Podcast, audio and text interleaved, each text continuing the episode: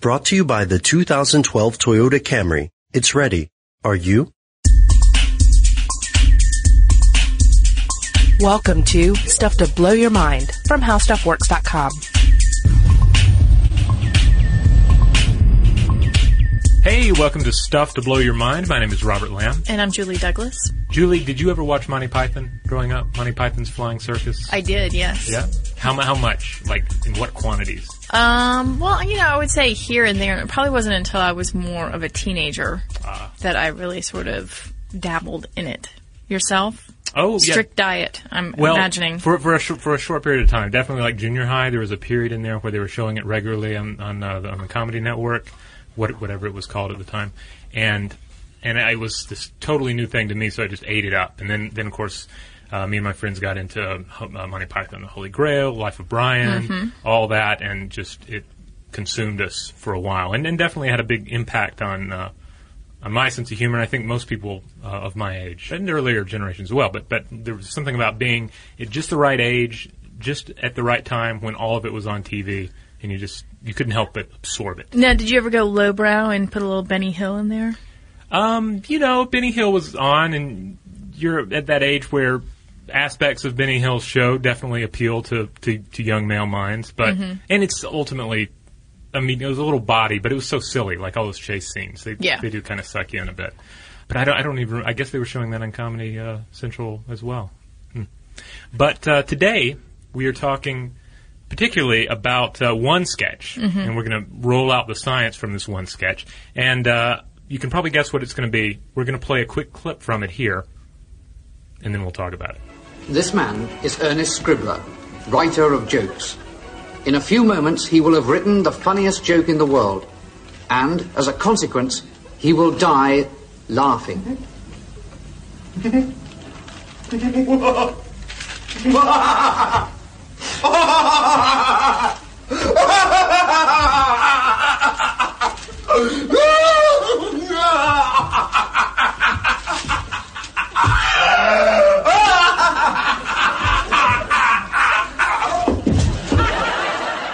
right, we're talking, of course, about the joke that kills people, the killer joke, the joke that in this sketch is ultimately weaponized. Um, they they end up uh, having it's anyone who hears it laughs themselves to death, and so uh, they have to uh, get people to translate it into German. This is during World War II, Right. supposedly. Uh, get separate people to translate segments of the joke because no one can read the whole thing at once or they'll die. But there two? There wasn't uh, one instance in the story that uh, they had two words that were translated, Yes. and then they were hospitalized. Yes. So- yeah, so you have to be yes. careful. Yeah. Because because the joke in its entirety will kill you. It's so funny. And even just a little segment, like maybe just the punchline is enough to do you in. So they had to send in, uh, they had to break it up into different words, have translators translate each word, and then reassemble it in German. And it was in, utilized on the front lines in World War II. They would have somebody who did not understand German read the joke aloud, and then um, any German infantryman that happened to hear it would just die laughing right there. So go ahead and go ahead and read it for us. And just a quick warning: if you speak German, watch out. This might uh, have harmful effects. Yeah, just uh, I mean, maybe even just turn it off for a moment. Okay. Yeah. All right. Here comes a joke. Joke warfare. Wenn ich das nun zurückgeht und ich ja, warum das oder die Flipper die gespult? See, now I, I couldn't understand it, or I would have I would have died. just there. Now I laughed at that just because I enjoyed the, the Germanness of it, and your and your accent was uh, was was excellent. Ja. Yeah. Uh, but of course, uh, anyone who actually speaks German may recognize that those are not all real German words. This is ultimately nonsense and gibberish uh, because they couldn't, they didn't actually have a joke at the center of this. The, the content of the joke is a MacGuffin. There's a lot of fiction of, that they create around it, just saying that if you hear this joke, if you understand it, it kills you dead. But one can't help but wonder: Is it possible to have a joke that's so funny that it kills people? Right? It's possible. It's possible. But of course, that would be uh, sort of sort of complicated underlying conditions here, Right. Right. Now, first of all, you would have to have an exceedingly funny joke, like the funniest joke possible. And how would we possibly find that? Well, in 2002, some researchers actually looked into this. And uh, it took place at the University of Hertfordshire. Psychology professor Richard Wiseman started a program called Laugh Lab The objective, find the funniest joke across all cultures, regions, demographics, countries. The funniest joke that then can be unleashed, I guess, on, on the world for global domination. Well, maybe not the global domination part, but the, uh, he was interested in what makes people tick and certainly what, uh, how senses of humor vary among different groups as well. So they set up a website and they spent a year collecting jokes. People would share their favorite jokes, their the funniest joke they knew on this website. Other people would come in and rate the jokes, and uh, and so over time, the website received forty thousand jokes and one point five million ratings from all over. They got some international press exposure, so lots of people were chiming in. Right. So, of the 40,000 jokes submitted, the winner uh, was won by a, uh, a guy by the name of Gurpal Gosall, which Which right there. It's funny. um, a, th- a 31 year old psychiatrist from Manchester, England. And the joke went something like this Two hunters are out in the woods when one of them collapses. He doesn't seem to be breathing and his eyes are glazed. The other guy whips out his phone and calls the emergency services. He gasps, My friend is dead. What can I do? The operator says, Calm down. I can help. First, let's make sure he's dead. There's a silence. Then a gunshot is heard. Back on the phone, the guy says, Okay, now what? Now, See, I don't know. That wasn't Yeah. I, I. That wasn't my favorite. I have to say. Yeah, it doesn't. And I think that's maybe something worth noting here is that you have such varied senses of humor mm-hmm. that if you find something that everyone agrees on or the vast majority of people agree on, it's not going to be good. It's like it's like hotel food. The hotel food or food that's catered at a hotel event, it has to be palpable by various um, senses of taste, various aversions to spices. It has to meet all these different dietary requirements. So when you check everything off the list, you're going to end up with some pretty bland fare, right? Yeah, and you're right. This is across all cultures. This was the winning joke. But I did think it was interesting that uh, there are different cultural tastes in, in humor. And according to the study, people from the Republic of Ireland, the UK, Australia, and New Zealand all express a strong preference for jokes involving wordplay. Which sort of makes sense. I mean, if you th- if you think, especially when I think about Irish humor. Yeah. Um, Do so you, do you want to read that one? yeah, I was going to say, here's an example from that study uh, that that uh, plays to this. Doctor, I've got a strawberry stuck up my bum. Doctor says, I've got some cream for that. Ah, Which- now, yeah. now that one when I when I read it uh, and heard it again, that one made me laugh a little more. Yeah, I have Because- to say, because yeah. I like the wordplay of it. well, and stuck up my bum right there is just it's funny stuff. It's good material. Yeah. So the study figured out some interesting things about jokes in general. Like they found that the perfect length of a joke is around 100 words. Mm-hmm. That the best animal to place uh, in a as, in a person's role, the best uh, anthropomorphized animal to feature in a joke, is the duck, Yes. which which I think is perfect. There's always the joke you can make. There's lots of there's lots of wordplay to be made with the duck's bill. You know, putting it on the duck's bill, and and ducks are always walking into bars. You know how they And do they waddle. Yeah, so they waddle. Yeah. Um, and uh, they found that this was interesting too. That Germans appreciate a wide variety of humor. Yes, and I immediately thought, oh well, I, I remember when Seinfeld played in Germany, and there was all of this kerfuffle because um, it was polled. It just didn't do that well. That the uh, TV series Seinfeld in Germany, but so I immediately thought, oh well, you know, you know, let me do just a sweeping generalization. Perhaps they don't have the sense of humor that other people do. Well, yeah, but it turns out that they actually have a more nuanced and complex sense of humor. Well, it, that's what they say. And okay, on one hand, there's like the, the, the stereotypical German that we all sort of get this idea. A German is a very serious, uh, regimented person, and maybe they're not that inclined to humor, despite the fact that they do have all puppet hip hop acts. Uh, in Berlin, but when I was there briefly on like a school trip back in high school, I, I distinctly remember turning on the German TV, and even then I was ex- I was expecting some you know sort of sprockets esque craftworky Germanness. And there was a comedy on for sure. It was on in the lobby of this uh, this hotel, and it was some. It was really Benny Hill esque and reminiscent of the the really outlandish uh, humor that you'll see on various Spanish television um, sites. So so that alone let me know that yes, there's some there. Not all German humor is necessarily going to be that complex, uh, and, and like the study found out, they like a wide variety of things. So stereotypes are a little elusive, I guess, in figuring all of that out. Although, uh, to continue to talk about stereotypes, I should mention that uh, in terms of cultural tastes, Americans and Canadians tend to prefer jokes that are trade on the theme of superiority. Either, you know, sort of making fun of it or elevating it. Um, here's an example. A Texan says, Where are you from? And a Harvard grad says, I come from a place where we do not end our sentences with prepositions. And then the Texan says, Okay, where are you from, jackass? Ah, Uh, and actually, my I've, I've heard my father-in-law tell this story before, some sort of version of it. So I thought that was interesting. And then there's a computer-generated joke that actually made the cut here because the researchers wanted to insert some computer-generated jokes to see how they would do, and they uh, they put five of the jokes in there. Four of them fell flat, but one of them was successful. Do you know that one? oh yes, yes, we have it right here. What kind of murderer has moral fiber? A serial killer. Ah, I love it. yeah. I gotta tell you, I don't know what that says about my sense of humor, but that's well, funny. Well, that gag scored higher than one third of all human jokes. So, I, I guess it's you know the computer world. Uh, the robots are the, the kind of stand-up comedians. They get up there, they're gonna they're gonna throw stuff out there that's just gonna fail. But when they hit it, you know it's gonna be Yeah, successful. they- they are gonna it well. bring the laughs. Well, that kind of also harkens back to our episode on uh, computers and creativity, Right. And their ability to actually make something that is novel. Uh, but anyway, there you go. Here's the research about the funniest joke in the world. You know, obviously, no one is going to die from laughing, but um, this this term we even have, "dying of laughter," is something that has been with us for centuries, and you can actually place it back in um, in Taming of the Shrew around 1596 when Shakespeare wrote, uh, "Went they not quickly, I should die with laughing," which really sort of means if they hadn't left soon, I would have died laughing.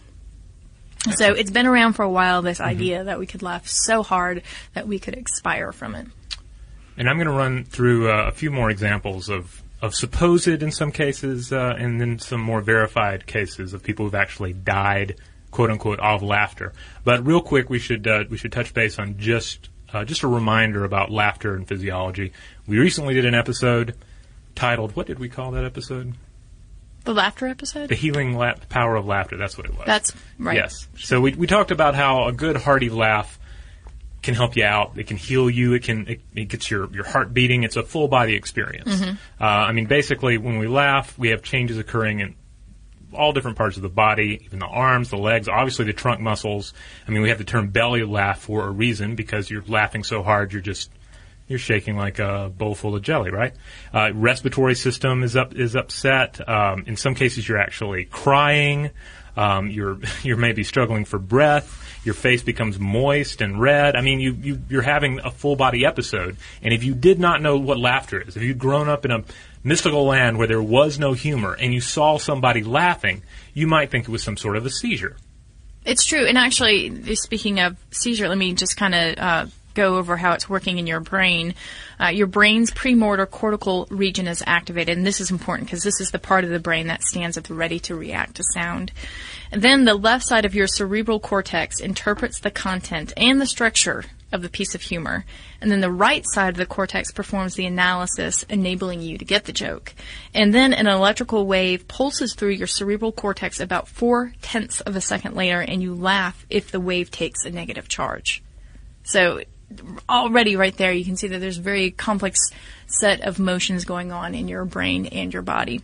And if you were to tell me, hey, the government's working on a weapon that does just this list of things to the human body, I'd be like, whoa, I'm not even sure if that's a, a non-lethal weapon. That sounds potentially dangerous and a little, that might be outlawed by some sort of international convention. But it could conceivably just be a real, real well-told joke. And it's true because um, we know that laughing sometimes will lead to blacking out. Uh, and this is usually related to overbreathing, and it's usually not too dangerous. But um, there are times when you've got underlying conditions where it could actually become quite dangerous. Yes, and and we'll we'll get into that in a minute. But first, people who have died or are said to have died by laughter. I'm not going to run through all of them.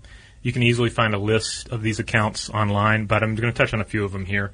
One important one, at least in the lore of dying uh, by laughter, is Chrysippus. Chrysippus was amongst the most influential philosophers of the Hellenistic period and it had a huge role on the development of Stoicism which is excellent because you, you tend to think of a, a stoic individual as not necessarily being a person who's going to engage in a lot of laughter, much less a lethal dosage of laughter. Right. As it turns out, there are two different stories about it, how he died.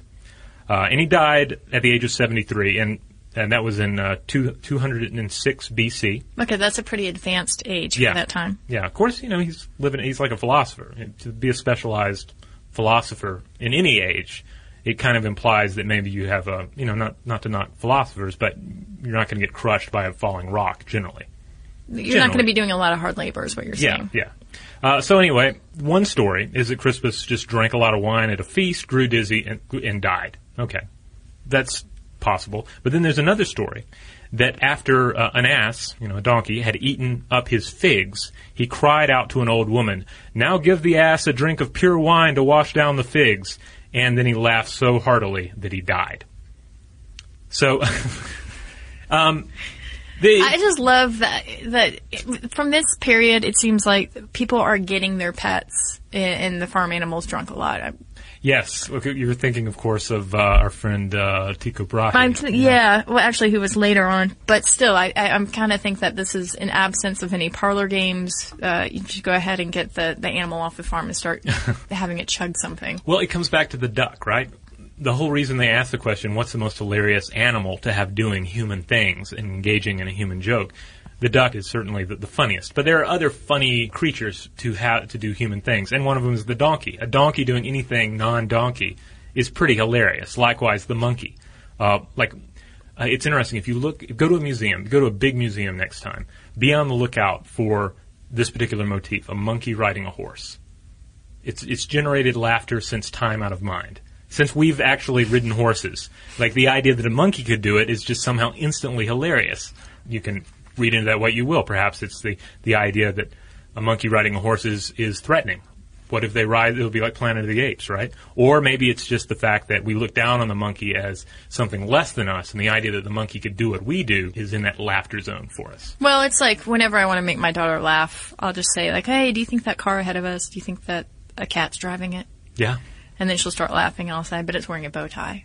And it's Huh? just because it's you just up the ante even more. yeah, yeah. You just feel layers of ridiculousness, right? Yeah, goats, cats, puppies. I mean, all fair game for, for laughter by by far. Anyway, so Chrysippus, who knows? There are two stories there. Certainly, if he was seventy three, I could imagine it's possible that he died by laughter.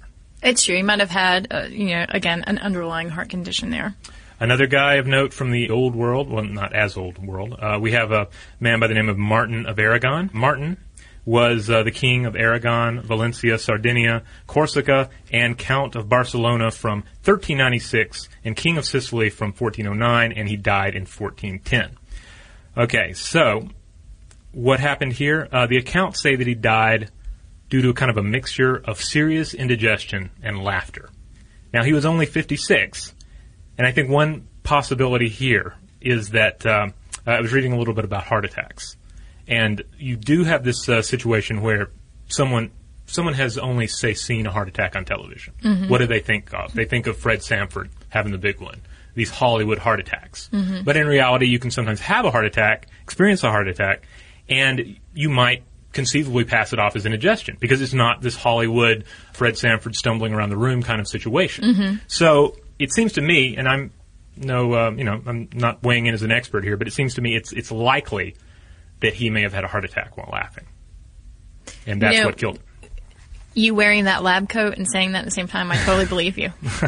That's why you need to, to look expert. Yeah. Um, yeah, it's very, very possible. And again, this this is a sort of theme we see when we look at more modern cases of Yeah. this.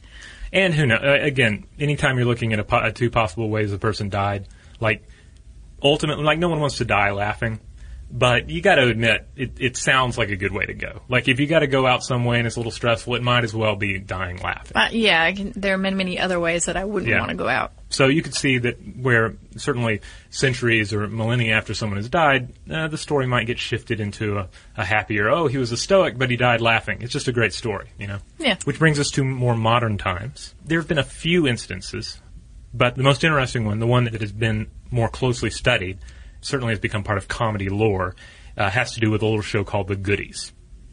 Which I was not familiar with this. Were you familiar with The Goodies? No, but just the entire situation and what this person was laughing at, I, I couldn't help Yeah. but be tickled by it. I mean, I, it's unfortunate for the person who passed away from laughter at this, but we are talking about this good, the Goodies, which is a TV show, and uh, we're talking about 1975, right? Right. 50-year-old bricklayer Alex Mitchell in England. He uh, actually kicked the bucket while roaring with laughter at one of these shows from Yes. Goodies. And do you want to describe this skit? Oh, this sketch is we, cause, okay. So the goodies is basically three dudes. Mm-hmm. Um, uh, one or more of them went to college with the guys in Monty Python, so they kind of shared a similar love of the absurd. And it's certainly absurd to watch. Again, I'd never seen any of this, I, and I don't have any nostalgia for it. So, if you're a big fan of the goodies out there, write in. I'd love to hear your take on it. But this particular sketch that arguably killed Alex Mitchell was a kung fu caper sketch. Uh, and this is a, a 1975. Kung Fu's big, and everyone's excited about it and doing songs and whatnot. In this surreal sketch, you have a man from uh, Lancashire battling via Kung Fu Scottish bagpipers.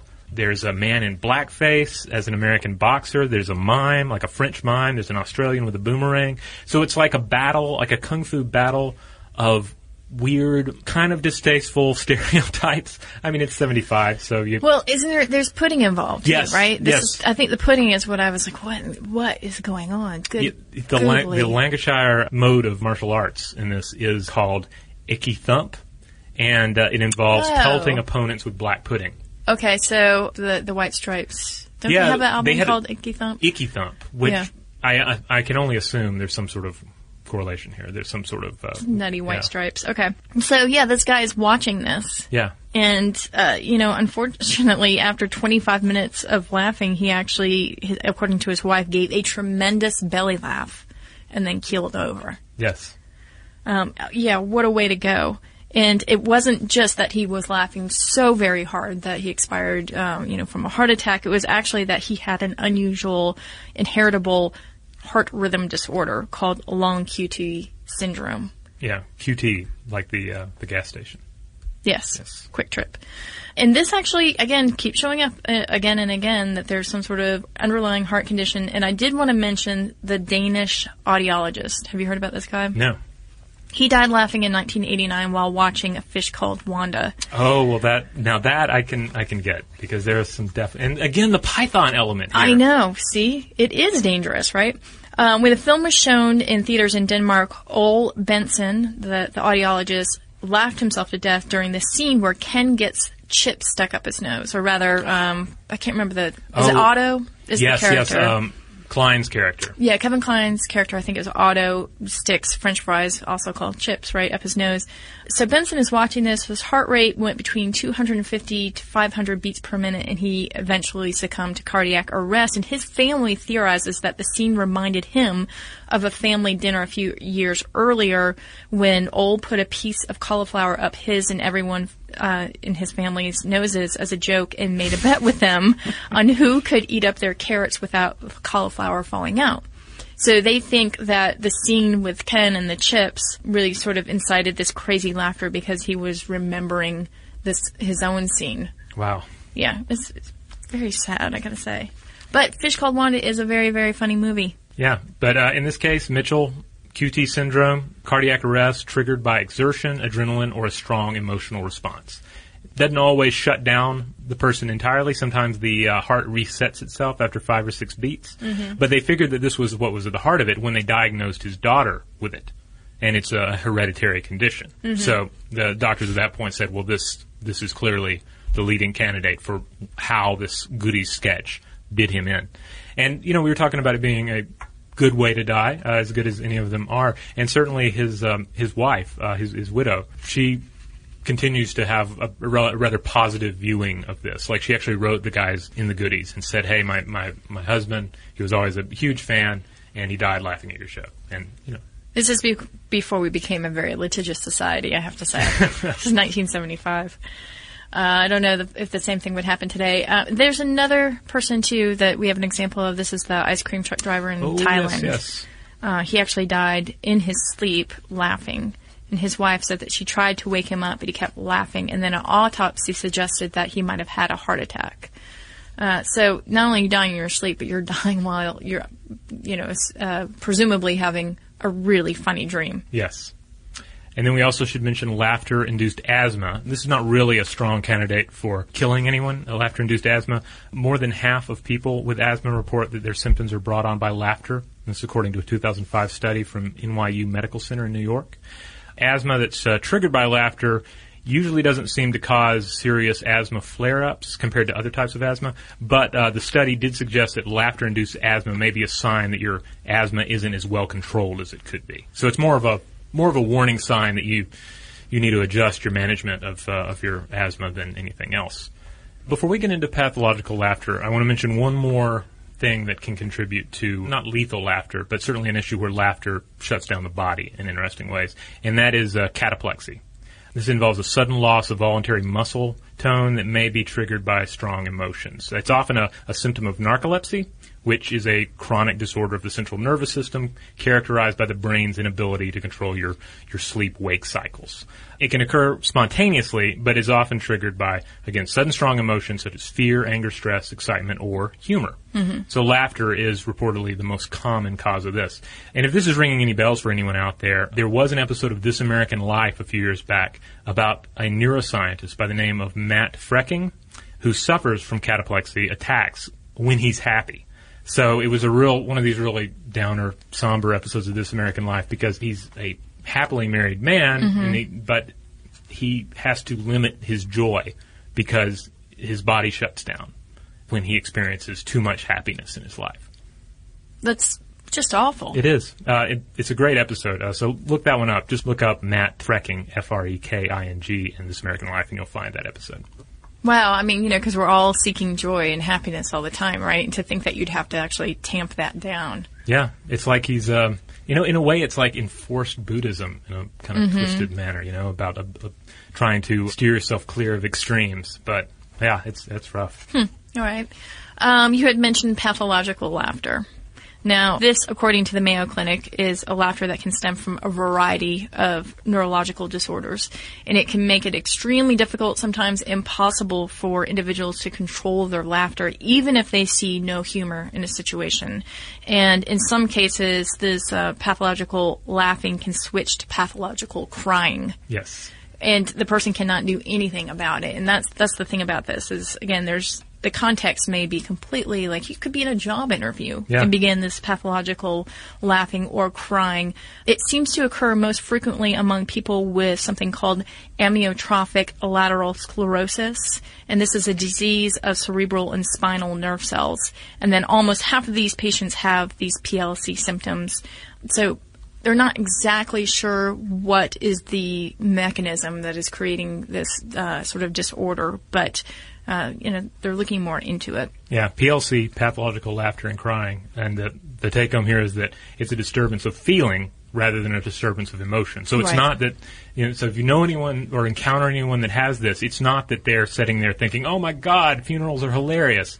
No, it's this that like they're feeling the authentic emotions or feeling what they should feel in a scenario, but then what it, what comes out. That's where the, the disconnect happens. Now there is this idea that it, um, a it could be a serotonin imbalance, and they uh, think that because researchers have had some positive results with antidepressants, uh, like the selective serotonin reuptake inhibitors.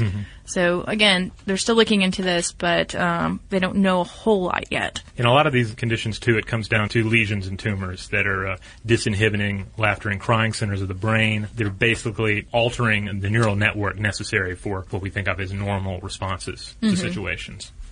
Yeah, I remember one article that you had sent me that it was about a two-year-old who had a lesion, and at the time the mother didn't know it. She just like even the two-year-old was laughing hysterically out of context, and they finally figured out. Um, now I believe they operated and the child was okay, but yeah, it can definitely disturb the, what seems to be your personality. Yeah, there's a really interesting YouTube video that I'll I'll definitely embed on the uh, blog post accompanying this uh, website that a number of you may have seen. It was a Dutch interview, and on the YouTube you can you can click a, a little tab that'll actually bring up subtitles for it, so it's not just people in another language, you know, doing their thing. But there was a Dutchman by the name of Hug Bos, and the whole thing is an interview with him and his wife, and the whole time he's laughing hysterically, um, and be, this being the first time you see him, like you, you know, we've talked about how laughter is contagious. So you see this man just laughing his head off, and you're like, this guy's hilarious. He's fun. He's look at him. He's clutching like an Ernie doll at one point. Uh, but his wife is sitting there the whole time, just is done with it. Just- she is over it. She has the most sour look on her Yeah. face. And you're right. At the beginning, you're like, "Oh man, he's he's great. He's warm. He's funny. Why? He's your husband, and he's laughing all the time. But so what?" And then a couple minutes into it, you realize how frustrating it must be for her. Yeah, because he laughs all the time. His response to everything is laughter, except when he hears the national anthem, and then yeah, he cries. Hol- when he hears Holland's national national anthem. But now this is what um, I don't think they actually got to the absolute bottom of, but they suspect that this occurred because he had an operation, and they think that the anesthesia may have altered, you know, neurologically the way that he his laughter response is coming in, and uh, because you know his wife says this didn't happen before the operation. And again, it is it is hilarious to watch, but it's also kind of sad too because he doesn't really give a straight answer. Right. You know, he talks, but you can't really tell if he's just trying to tamp down his own laughter or if perhaps there's something else going on there. Right. Now, and again, this is a situation uh, where someone is laughing at, at everything, Mm-hmm. um, except for the national anthem. But there is an interesting study that you came across, uh, the Seinfeld study, where Oh, you yeah. have an individual that is reacting with hysterical, pathological laughter, but only to a particular thing or a particular, a very narrow segment of comedy. Yeah, it's called the Seinfeld syncope. And it's basically a fainting episode through laughter. And it was called the Seinfeld syncope because there have been a couple of instances where people were watching Seinfeld and only Seinfeld and laughing to such a degree that they began to faint. But what is going on here is that uh, the show is actually revealing that there's a potentially serious problem in the person. The one guy who was 62 years old, he had a history of hypertension, hypercholesterolemia. He had a coronary bypass, and he was a smoker. And although he received enough blood to the brain when he was calm, when he laughed hysterically, he experienced a normal physiological phenomenon called the Valsalva maneuver. Now, when this happens, you get forced expiration against a closed airway, resulting in increased pressure in the chest that affects the heart output. Is that like the yoga breath where you, you like, Uh, skull breath, is that what you're talking about? or fire breath or something? Um, breath of fire. Yeah, maybe in a way that I don't know if it's the exact same thing, but but it's and the other to it. yes, is akin to it, and and that is causing this pressure. And because he had blocked arteries coming off the aorta, this Valsalva maneuver reduced the blood flow to his brain and, and caused him to faint. Now, what he was watching specifically was the character of George Costanza. By the way, Yeah, I found that that inter- I mean that was what was so interesting that it was it was not just only Seinfeld, but it was like one character on Seinfeld that was really causing this for him. and I could see if it was the marine biologist episode Oh, because I really like that who one. played the marine biologist? Well, he was pretending to be a marine Oh, biologist, yes, and then right, the whale right. washed up. Oh. You know, it's always fun to see George unmasked, but I don't know. Who knows which one it was? But again, not so much that Seinfeld and Seinfeld was funny, but but not so much that there was something about Seinfeld that was uh, that was impacting people's health, but the individuals had something askew in their own physiology that made them susceptible to this attack. Yeah. And just real quick, it's worth noting that you also uh, see things like Angelman syndrome, Tourette syndrome. Uh, both of these carry laughter as a symptom. You often see pathological laughter occurring as a symptom. So it's not, oh, well, that person laughs all the time. It's, no, that person laughs all the time. Let's get to the bottom of it. So Tourette syndrome is a neurobiological disorder that causes a combination of tics and involuntary vocal outbursts. This is, we could do a whole podcast on, on Tourette's, but it, this is one that is often uh, misrepresented to a large extent in this certainly in comedy. It's people come back to it and use it as a as part of a comedy act where it's just someone shouting obscenities, but that's a rather simplistic look at what that condition actually is. And then Angelman syndrome is a rare uh, chromosomal disorder that affects the nervous system. So uh, people with this condition usually can't speak and display a quote happy, excitable demeanor with frequent smiling and laughter. Hmm. Okay. So there you have it.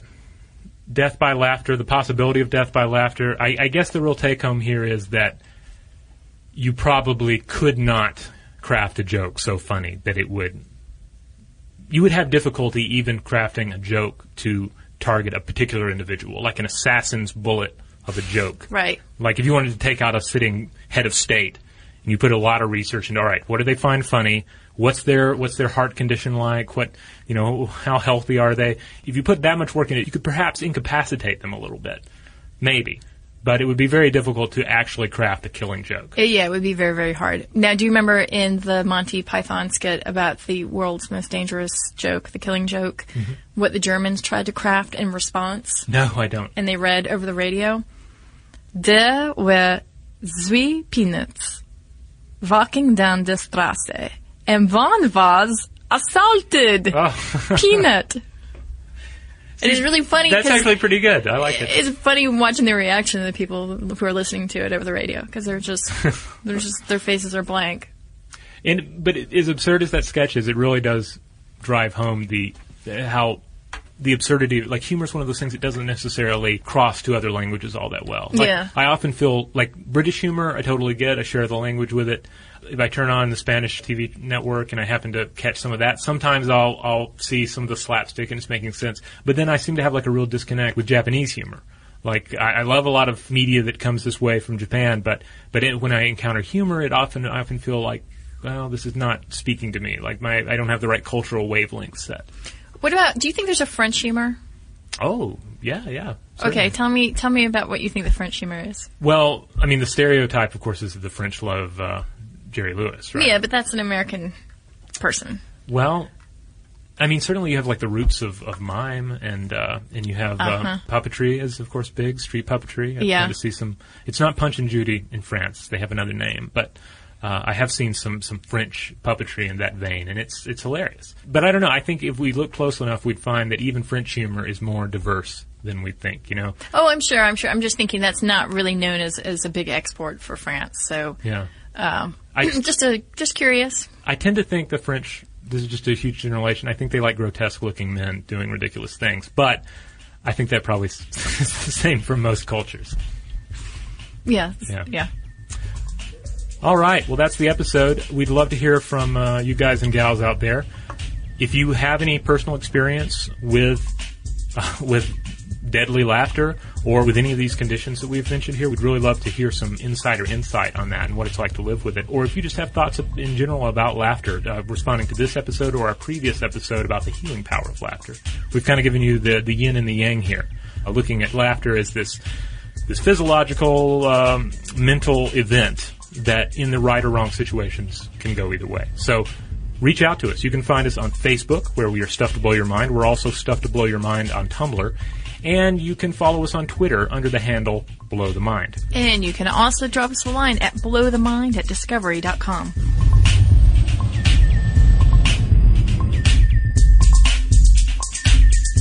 For more on this and thousands of other topics, visit howstuffworks.com. Brought to you by the 2012 Toyota Camry. It's ready. Are you?